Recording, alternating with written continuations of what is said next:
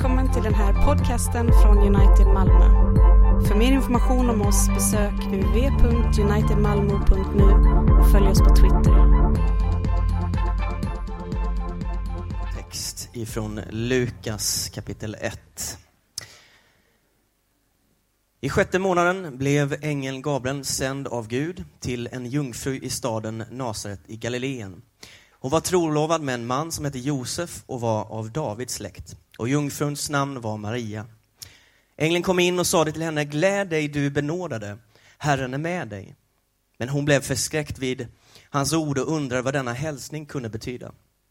Då sade ängeln till henne, frukta inte Maria, du har funnit nåd, du har funnit nåd hos Gud. Se, du ska bli havande och föda en son och du ska ge honom namnet Jesus. Han ska bli stor och kallas den högstes son och Herren Gud ska ge honom hans fader Davids tron. Och han ska vara konung över Jakobs hus för evigt och hans rike ska aldrig få något slut. Maria sade till ängeln, hur ska detta kunna ske? Ingen man har rört mig. Ängeln svarade henne, den helige ande ska komma över dig och den högstes kraft ska vila över dig. Därför skall också barnet kallas heligt och Guds son. Och se, din släkting Elisabet ska på sin ålderdom också få en son. Hon som man har sagt åt är ofruktsam, hon är nu i sjätte månaden. Ty Gud, ty för Gud är ingenting omöjligt. Maria sade, se, jag är Herrens tjänarinna, må det ske med mig som du har sagt. Och ängeln eh, lämnade henne. Detta är Guds ord till oss.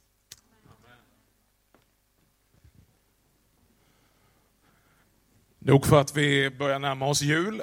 Jag såg att det glimmade till i Patrik Lindholms ögon. Men det här är ju inte en jultext på det viset, utan det här är ju en text som handlar om det som vi ska tala om i dagens del av trosbekännelsen, att vi tror på Jesus Kristus som blev till som människa genom den helige Ande och föddes av jungfrun Maria. Jesus han kommer in i världen på ett övernaturligt sätt någonting som är omdebatterat och han stiger ut ur världshistorien, eller inte i världshistorien, men ut, ut ur denna jorden också på ett omdebatterat och mirakulöst sätt. De kanske två största doktrinerna som är mest diskuterade och som är kanske just på grund av det viktigast för oss, nämligen inkarnationen och uppståndelsen från de döda. Hur Gud blir människa, och kommer mitt ibland oss, men hur också Jesus Kristus uppstår från graven och övervinner dödens makt. Det är inte konstigt att det är de här två doktrinerna som är de mest heta att debattera och tveka. De flesta skulle acceptera Jesus som en god lärare, en morallärare, en god man, en visdomslärare. Men det är det här som gör honom till någonting mer än det. Hur han kommer in i vår värld och hur han uppstår och övervinner döden. Det är så stort och av sån magnitud den här eh, händelsen att Jesus föds, att hela världshistorien är uppdelad av innan och efter. Varje gång som vi säger det är 2014 eller 2014 så förkunnar vi på ett sätt inkarnationen av Kristus. När vi tittar på det här med inkarnation så det är inte utan att man inser att hela Guds frälsningshistoria genom hela Bibeln handlar väldigt mycket om kvinnor som inte kan få barn och som får barn. Vid varje givet tillfälle. Löftena är knutna till dessa barn som kommer till på ett mirakulöst sätt. När Gud kommer in redan i syndafallet så är det precis det han lovar, kvinnans säd ska söndertrampa ormens huvud. Gud ger löftet direkt innan människan har hunnit ångra sig, omvända sig i säck och aska, gjort några goda gärningar, bett om förlåtelse, så förkunnar Gud evangeliet. Det ringer genom hela Bibeln. Kvinnans säd, det kommer ett barn, det kommer en son. Men inte nog med det, bara några kapitel längre fram, där egentligen hela frälsningshistorien på allvar börjar ta fart med Guds folk, så kommer Gud och utväljer ett ja, man skulle kalla det på vårt sätt, eh, ett, ett, ett gammalt strävsamt par på äldrehemmet.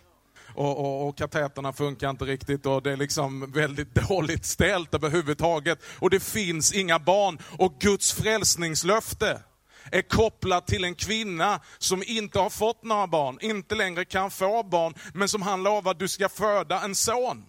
Och genom den här sonen som kommer komma till på ett mirakulöst sätt, kommer hela världen att bli välsignad. Och jag ska upprätta ett folk. Abraham och Sara får Isak. Och Isak får Jakob och Jakob får Josef. Jakob hade inte problem att få barn, han hade ett helt gäng söner. Men du vet, här finns nästan en liten, ska vi kalla det inkarnationstanke, att Josef han är född och han är Jakobs son. Men han förkastas och han sänds in i Egypten, till ett främmande land.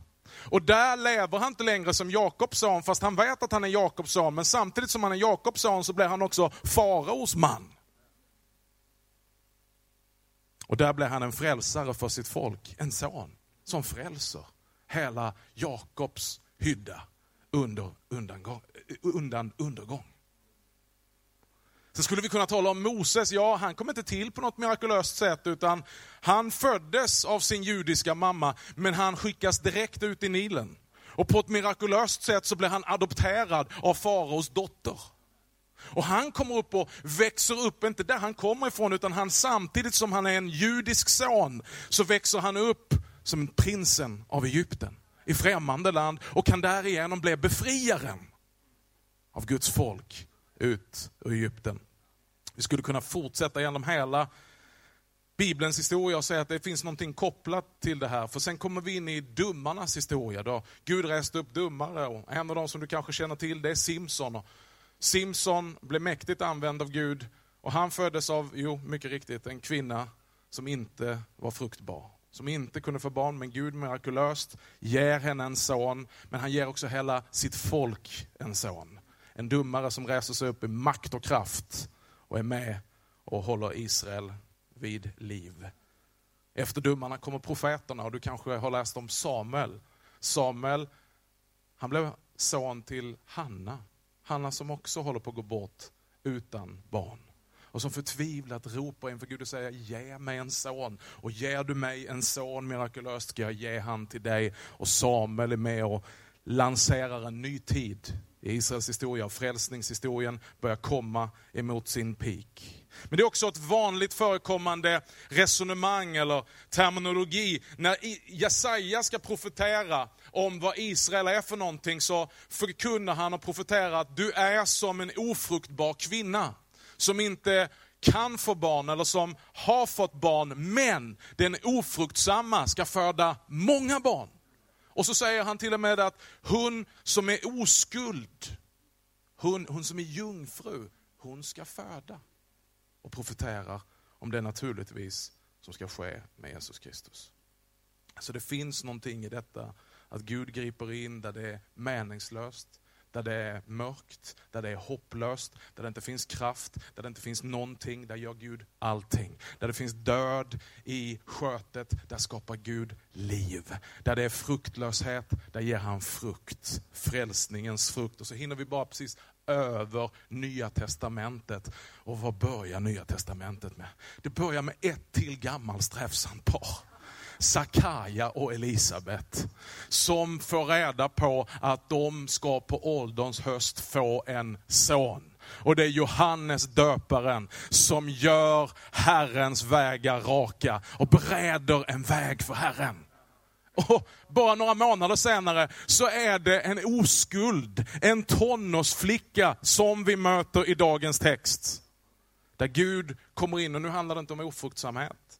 Nu handlar det inte om ofrivillig barnlöshet, utan nu handlar det om att Gud tar initiativet. Det är inte en Hanna som ropar sig, Gud snälla, ge mig en son. Jag tror, jag tror Maria ropar dem mycket, men kanske inte just det, just då.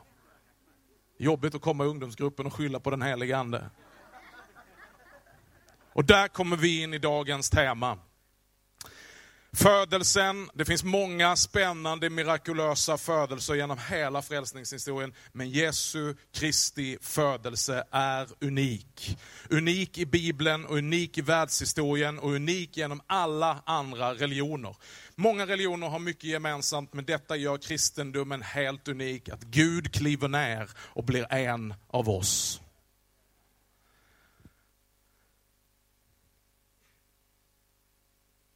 Och Jesu födsel den var allt annat än ordinär. Han var inget ordinärt barn.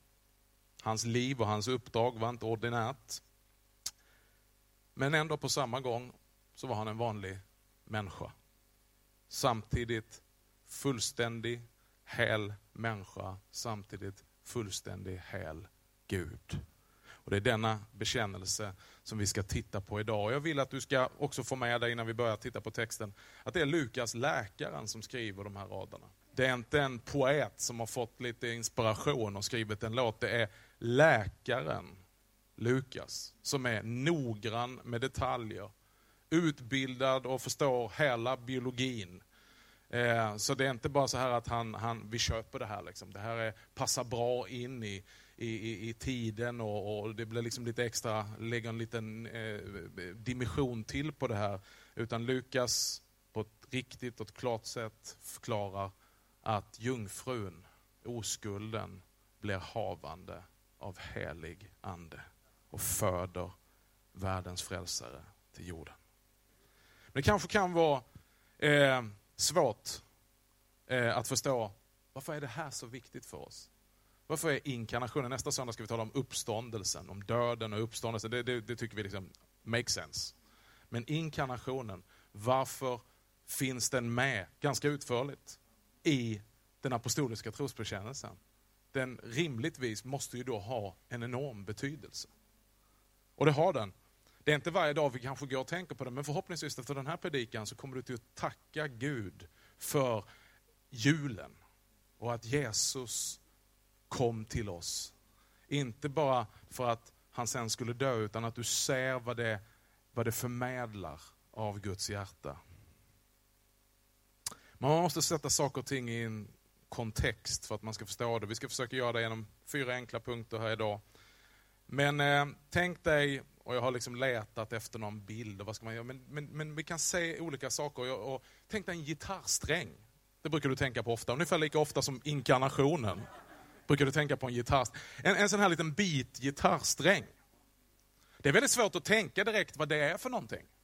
Så när du bara tittar på den här lilla biten gitarrsträng så, så tänker man så här att antingen så är det sån här eh, tandtråd för jättar. Men, men liksom det, det, funkar inte riktigt att köra tandtråd. Det, det, är inget skosnöre, det är ingen, det är ingen ståltråd. Det, det är någonting annat, men det är väldigt svårt att bedöma det om jag bara tittar på det. Men om du ser på en gitarrsträng på en gitarr tillsammans med de andra sex strängarna så är det inte så här som oj, utan det, det är ganska självklart vad det är för någonting. Och då förstår du, du kan greppa det och du kan också greppa gitarren här och skapa skön musik. Och det är också när vi får in inkarnationen där den hör hemma, så vi ska inte bara stirra på inkarnationen, utan vi måste sätta inkarnationen i sin rättmätiga kontext som en sträng där den hör hemma, så vi kan höra den vackra musiken från inkarnationen. Vad handlar då inkarnationen om? För det första så ser vi i dagens text att inkarnationen tar, i inkarnationen så tar Gud initiativet i frälsningen och kommer till oss. Tänk att i all annan religion, och mycket kristendom tyvärr, så hör vi att vi måste komma till Gud. Och Det finns tillfällen då vi kommer till Gud. Vi har ju kommit till Gud hit, men vi skulle aldrig komma till Gud om inte Gud först hade kommit till oss. Det är min trygghet. Nu är du ju mycket mer disciplinerad än jag, det är ju tacksamt, det är därför jag har blivit, fått bli pastor. För jag är tvingad nu att disciplinera mig, helga mig och bli gudfruktig människa. Men det skulle aldrig hända. Det skulle aldrig hända i mitt liv om inte Gud först, och inte bara en gång, utan jämt kommer mig till mötes. Det är den stora nåden, den stora glädjen och den stora tryggheten i mitt liv. Det är inte bara, jag kan gå fel, jag kommer gå fel. Och Gud söker upp mig som den gode fadern. Och gång på gång, jag bara inte en gång var en förlorad son, jag är fortfarande en förlorad son som förlorar mig själv, som förlorar temperamentet, som förlorar sinnet, som förlorar sansen, som förlorar balansen. Men Gud är min gode far som kommer mig till mötes. Och detta, så här uppenbaras hela frälsningsdramat. Vad är det vi ser i texten? Låt oss gå tillbaka till Lukas 1. I sjätte månaden blev ängeln Gabriel sänd av Gud till en jungfru i staden Nasaret i Galileen. Hon var trolovad med en man som hette Josef och var av Davids släkt och jungfruns namn var Maria. Ängeln kom in och sa till henne, gläd dig du benådade. Herren är med dig. Men hon blev förskräckt vid hans ord och undrade vad denna hälsning kunde betyda. Har du också det? Jag förväntar mig alltid det värsta. Har du också märkt det att när du, när du hör det här liksom att du är benådad, Gud är med dig, Gud är för dig. Gud har vänt sitt ansikte till dig, så känner du, till mig? Och Det har att göra med att vi är medvetna om att vi egentligen inte är värda någonting. Och Det här är tråkigt för att den här berättelsen har man lyckats vända på, att det är Maria som är så fantastisk. Hon är säkert fantastisk och vi ska titta på vad vi kan lära av henne. Men det är ju väldigt tydligt att det här har inte med Maria att göra. Utan det är Gud som är fantastisk. Det är Gud som är nådefull och hon är medveten om sig själv. Så det kan inte finnas någonting i mig som har orsakat detta, utan det är Gud som kommer till oss. Maria, du har funnit nåd hos Gud. Nåd. Inte, jag har spanat in dig bruden. Och du har varit trogen på morgonbönerna och ungdomssamlingarna. Och bevisligen är du fortfarande oskuld. Jag ska belöna dig.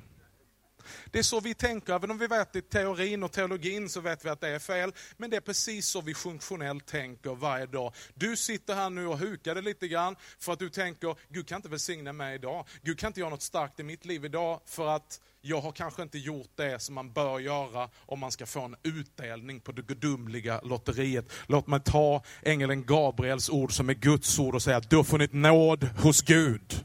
Inte på grund av vem du är, vad du har gjort, utan för att Gud har initiativet. När han frälser världen, så är det inte för att världen är värdig att frälsas. Det är inte att det är någonting i oss som attraherar Gud, det är det ju för att han älskar oss. Men det är inte det att, oj vad de är fina. Nej, vi är alla rebeller och fiender till Gud. Gud älskar för att det är en kvalitet hos honom och han tar initiativet och kommer oss till mötes. Han väntar inte på att du och jag ska ta första draget. Tänk så mycket förkunnelse vi har hört. Och jag kan säga, tänk så många gånger jag har förkunnat. Kanske kommer jag det ibland för att det ligger så i vårt DNA. Gud har gjort sitt. Nu väntar han bara på ditt drag. Men Gud, han har inte bara första draget. Han har alltid första draget. Men du vet, ibland så har han alla dragen. Vi kan tänka att it takes two to tango. Ja, i tango. Men det är inte det vi sysslar med. Det ska vi inte tvista om, men eh, i alla fall. It takes two to tango.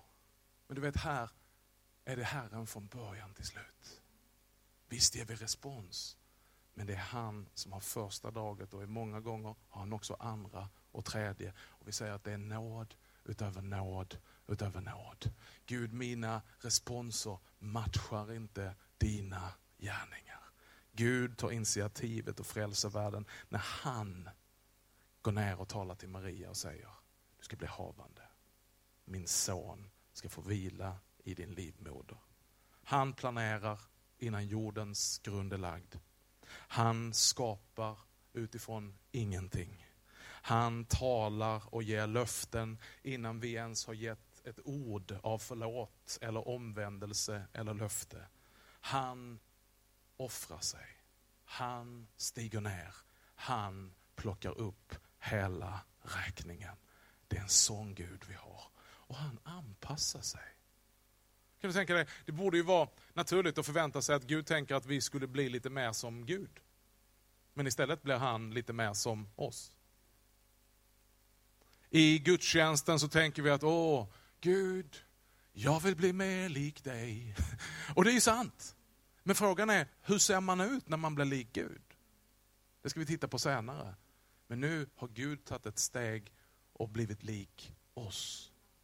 Han har anpassat sig till våra begränsningar. Han är fortfarande Gud. Många säger så här, jag får inte ihop det. Är han Gud eller är han människa? Han är fullt Gud och fullt människa. Tänk om vi skulle ha Usain Bolt. Ja, någonting sånt. Du vet, han är ju världens snabbaste löpare. Och så säger vi så här att, nej men nu, nu, nu i det här löpet så ska, vi, ska du löpa med tre ben. Det vill säga att vi binder ihop ett av dina ben med Christian. Och så ska de löpa. Så kommer inte Usain Bolt springa dubbelt så fort för att Christian är med. Men han är ju fortfarande världens snabbaste löpare. Ingenting har ju ändrats. Det är bara det att han är nu begränsad av omständigheterna som heter Christian Lindstedt. Men det betyder inte att han har slutat vara världens snabbaste. Det är bara att omständigheterna just nu gör att inte han kan använda alla sina krafter. Lite haltande bild. Jag är på gång idag. Det är så när man inte sover mycket. Han söker oss och kommer ner till oss. Han anpassar sig efter oss. Han tar upp vårt språk. Han kräver inte att du ska lära dig hans språk, utan han kommer ner och blir en snickarlärling. Lever i en vanlig, liksom, halvtråkig stad som Eslöv och lever ett ganska vanligt liv och anpassar sig efter vår värld för att nå fram till oss. I inkarnationen ser vi att det är Gud som har initiativet. Det är Gud som kommer oss till mötes. Och det är hela historien. Det är så idag också. Gud kommer till dig. Innan du kommer till honom idag så har Gud kommit till dig.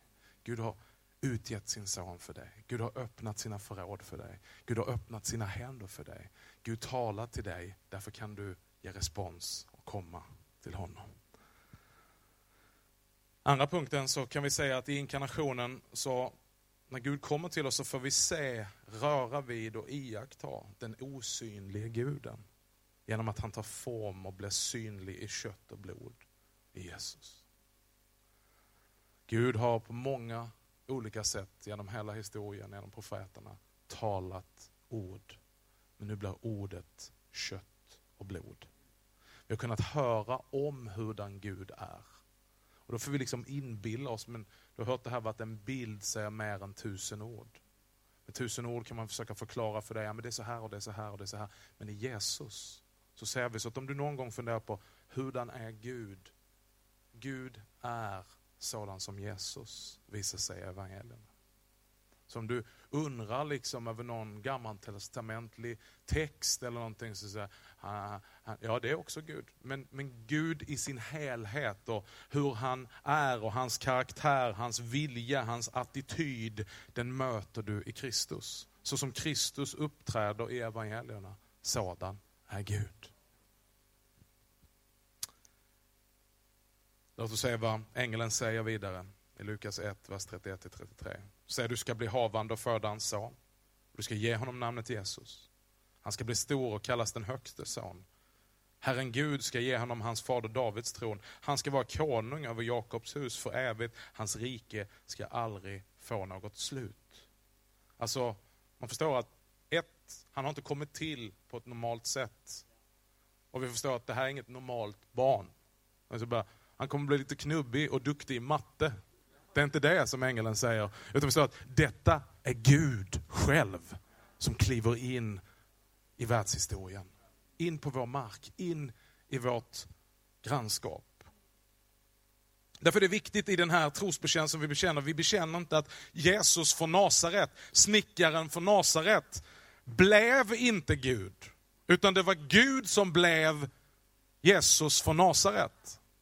Det finns många riktningar ibland oss som talar om det att ja, Jesus genom sitt liv förvärvade en gudomlig titel och kallas därför Guds son. Nej, det är tvärtom. Det är inte så att Jesus från Nasaret, Jesus eh, Josefsson från Nasaret blev Guds son för att han hade eh, enorma eh, eh, eh, eh CV, helt enkelt. Utan det är så att Gud klev ner och blev Jesus från Nasaret. Jesus var inte en man som kom och skulle visa oss vägen till Gud, utan han var Gud som kom och uppenbarade sig för människan. Man kan säga att Jesus var inte en god man, utan han var Gud i man. Det här har mängder av kyrkokoncilier och eh, eh, bekännelser jobbat med för att slå vakt om att Kristus Jesus är Gud kommen i köttet som människa. Man eh, uttalar bland annat så här i ett kyrkokoncilie. En person med två naturer, full Gud och full människa. Men jag tycker om vad Karl Barth säger. Han säger så här, Jesus är Gud inför människan och människa inför Gud. Det är otroligt bra, där har du alltihopa i en mening. Vem är Jesus? Ja, när vi ser på honom, som vi sa, så ser vi Gud i Jesus. Men sen när Jesus kommer inför Gud så är han människans ställföreträdare inför Gud. behöver vill du tänka mer. Vem är Jesus? Hur kan det vara? Han är Gud inför oss människor och han är oss människor inför Gud. Det är Jesus som vi för första gången kan se den osynlige guden. Hans karaktär, hans kärlek, hans nåd, hans attityd, hans vänlighet, och hans godhet, hans omsorg om oss. Hur ser vi det? Berättelse efter berättelse efter berättelse i evangelierna. Så som, så som Jesus väljer, så väljer Gud. Dit Jesus går, dit går Gud. Det Jesus säger i evangelierna, så han möter människor, så gör Gud.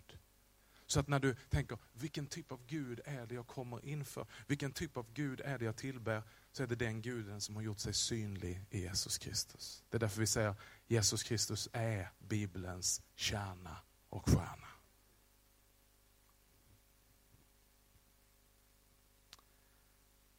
Men det är också i Jesus som Gud för första gången ser en syndfri människa. Det är också i Jesus som Gud första gången ser en perfekt man.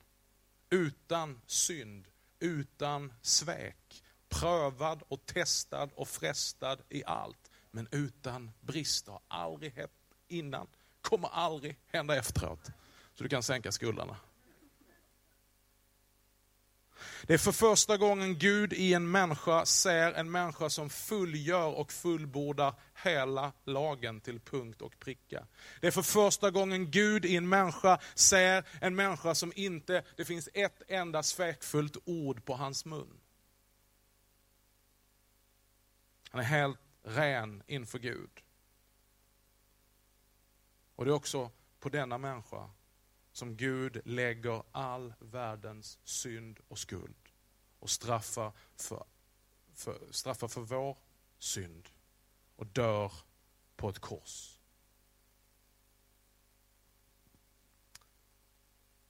Så när vi ser på Jesus så ser vi Guds liv. Men när vi också ser på Jesus så ser vi vår skuld på honom. När vi ser han dö på korset så ser vi inte bara vad han gör för oss. Utan vi inser också att korset är gjort av oss. Men i Jesu död på korset så ser vi också Guds kärlek till oss. Gud älskade oss så mycket att han sände och gav sin enfödde son. För att vi inte skulle gå under utan att ha evigt liv.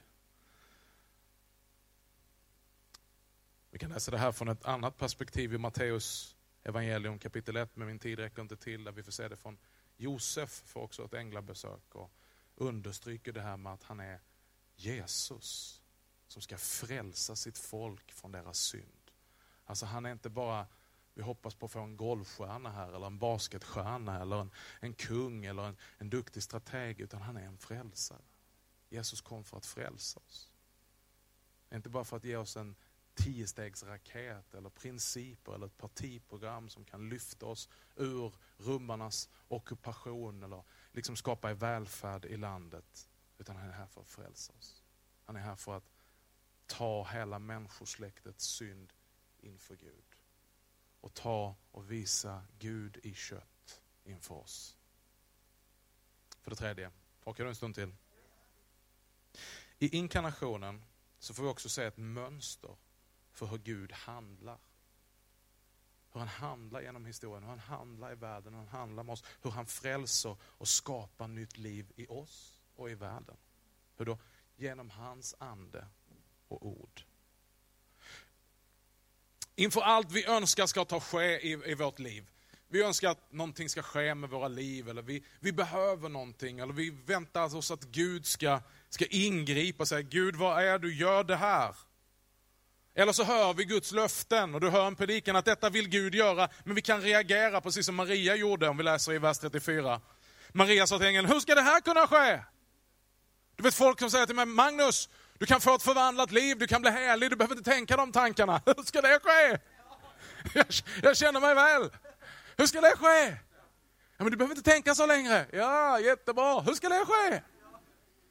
Kanske du säger, Gud kan gripa in i ditt liv, lösa dig från de där tvångstankarna du har. Ta bort det där mörkret och fylla din själ med, med ljus och säga, hur ska det ske? Eller kanske till och med de säger så att, din mamma kommer bli frälst. Nej, du känner inte min mamma. Hon är ju en riktig... Hur ska det ske? Du kan få tillbaka din man som just nu är ute och snurrar och har lämnat dig. Hur ska det ske? Vi lever jämt där. Och det är precis som att Gud genom hela historien, det är precis där han vill ha oss.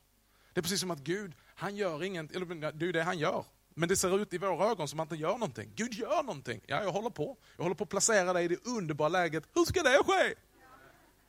Så att när det ser ut som att Gud, var är du? Så här håller han på, du vet när, när en smart schackspelare kör sina drag. Så tänker man ju först, vad håller du på med? Jag fattar ingenting. Men det är precis som att han bara positionerar upp hela biten och bara lägger ut det för att han sen bara bam, bam, bam, checkmate. Och så är det med Gud. Du vet, tänk inte att Gud är frånvarande. Utan när du går igenom någonting som är smärtsamt, någonting som är hemskt och någonting som påminner om hans frånvaro. Och du frågar dig, var är nu Gud i allt detta? Så är svaret, i allt detta. Jag ser inte honom. Hur ska det här ske? Det är Guds första dag. Sa jag inte det? Gud har första dagen. Så att hans första dag innan han tänder det ljuset, det är att han ser till att det är riktigt släckt. Och vi assisterar honom ofta mycket väl i det. Det är egentligen bara att han bara släpper, släpper lös. Bara, fortsätt, kör din egen. Så, jättebra, gräv lite till. Alltså vi gräver vår egen grop. Så att det är inte så att Gud är hemsk och håller på att gräva massa gropar, det gör vi själv. Och när vi liksom har grävt oss själva ner till helvetet och vi säger, hur ska det ske? Då uppenbarar Gud sin frälsande arm. Och så kommer vi i omständigheterna. Ingen man har rört mig. Ängeln svarade henne, den heliga ande ska komma över dig och den högstes kraft ska vila över dig. Det är så här Gud verkar i den apostoliska trosbekännelsen. Bekänner vi, det är tre artiklar, men det finns tre stycken saker som är väldigt eh, centrala för oss. I den första artikeln så talar vi om skapelsen. Att från ingenting blev allting. Han är allsmäktig fader, skapare av himmel och jord. Tänk efter, hur skapades allting? Jo, genom att den heliga ande ruvade över kaoset.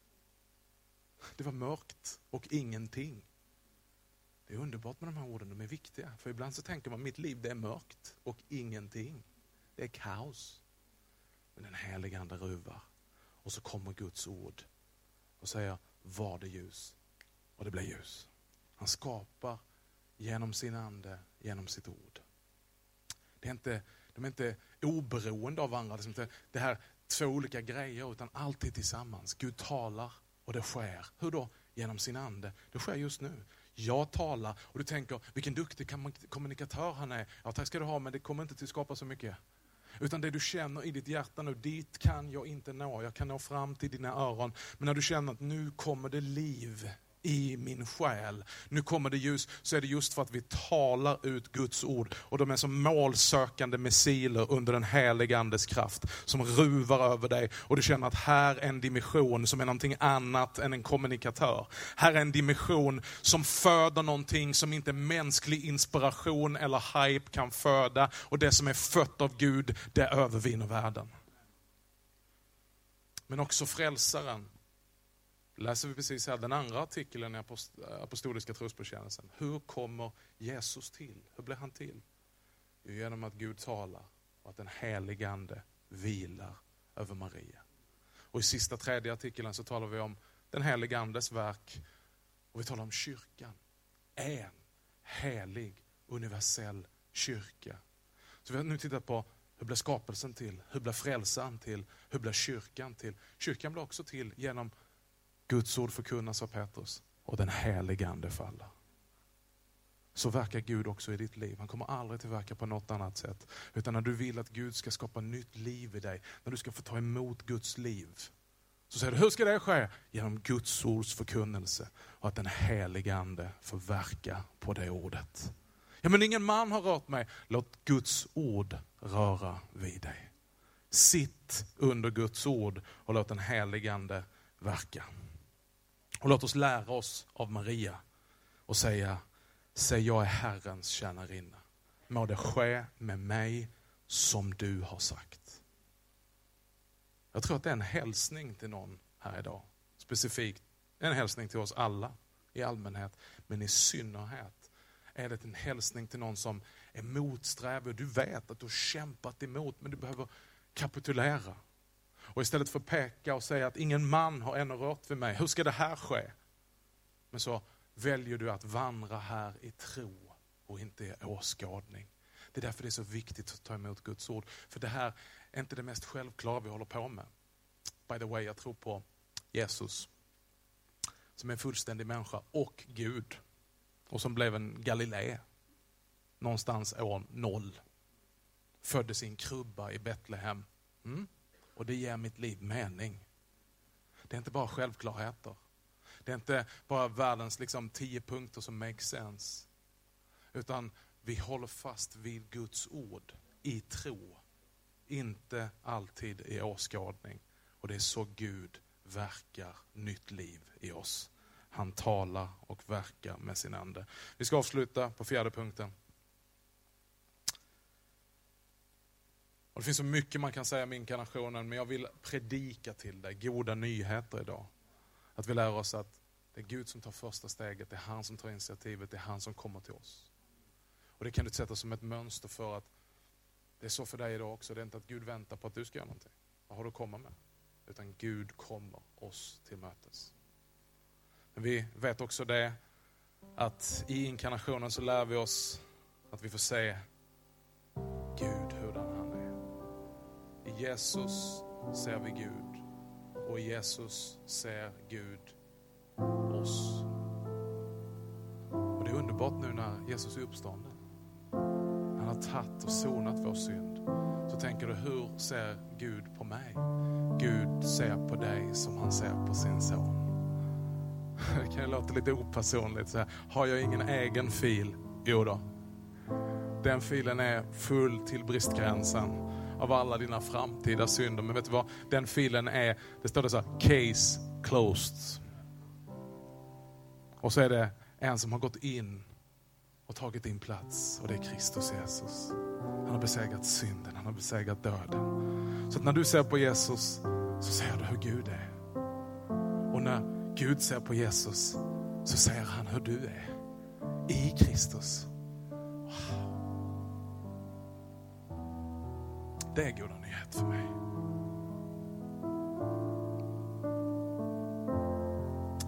Sist men inte minst, så i inkarnationen så får vi i Jesu liv se vad det innebär att leva fullt ut som en verklig människa på riktigt, så som Gud har tänkt.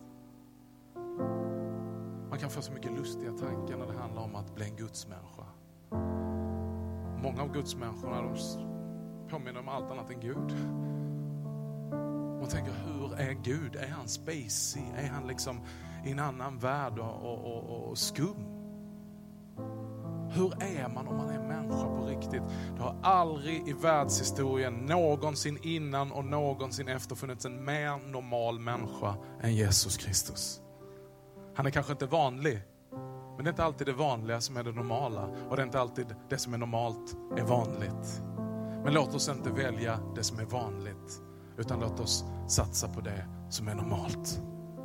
Och i Kristus, Jesus från Nasaret, så visar Gud, så här hade jag tänkt. Vi har blivit, kommit så långt bort ifrån det. Det är därför vi behöver bekänna vår synd och bekänna att vi kommer till korta och säga Gud, vi är så långt ifrån det där livet. Ja, för att när vi försöker leva som Jesus, det är då vi kommer att komma på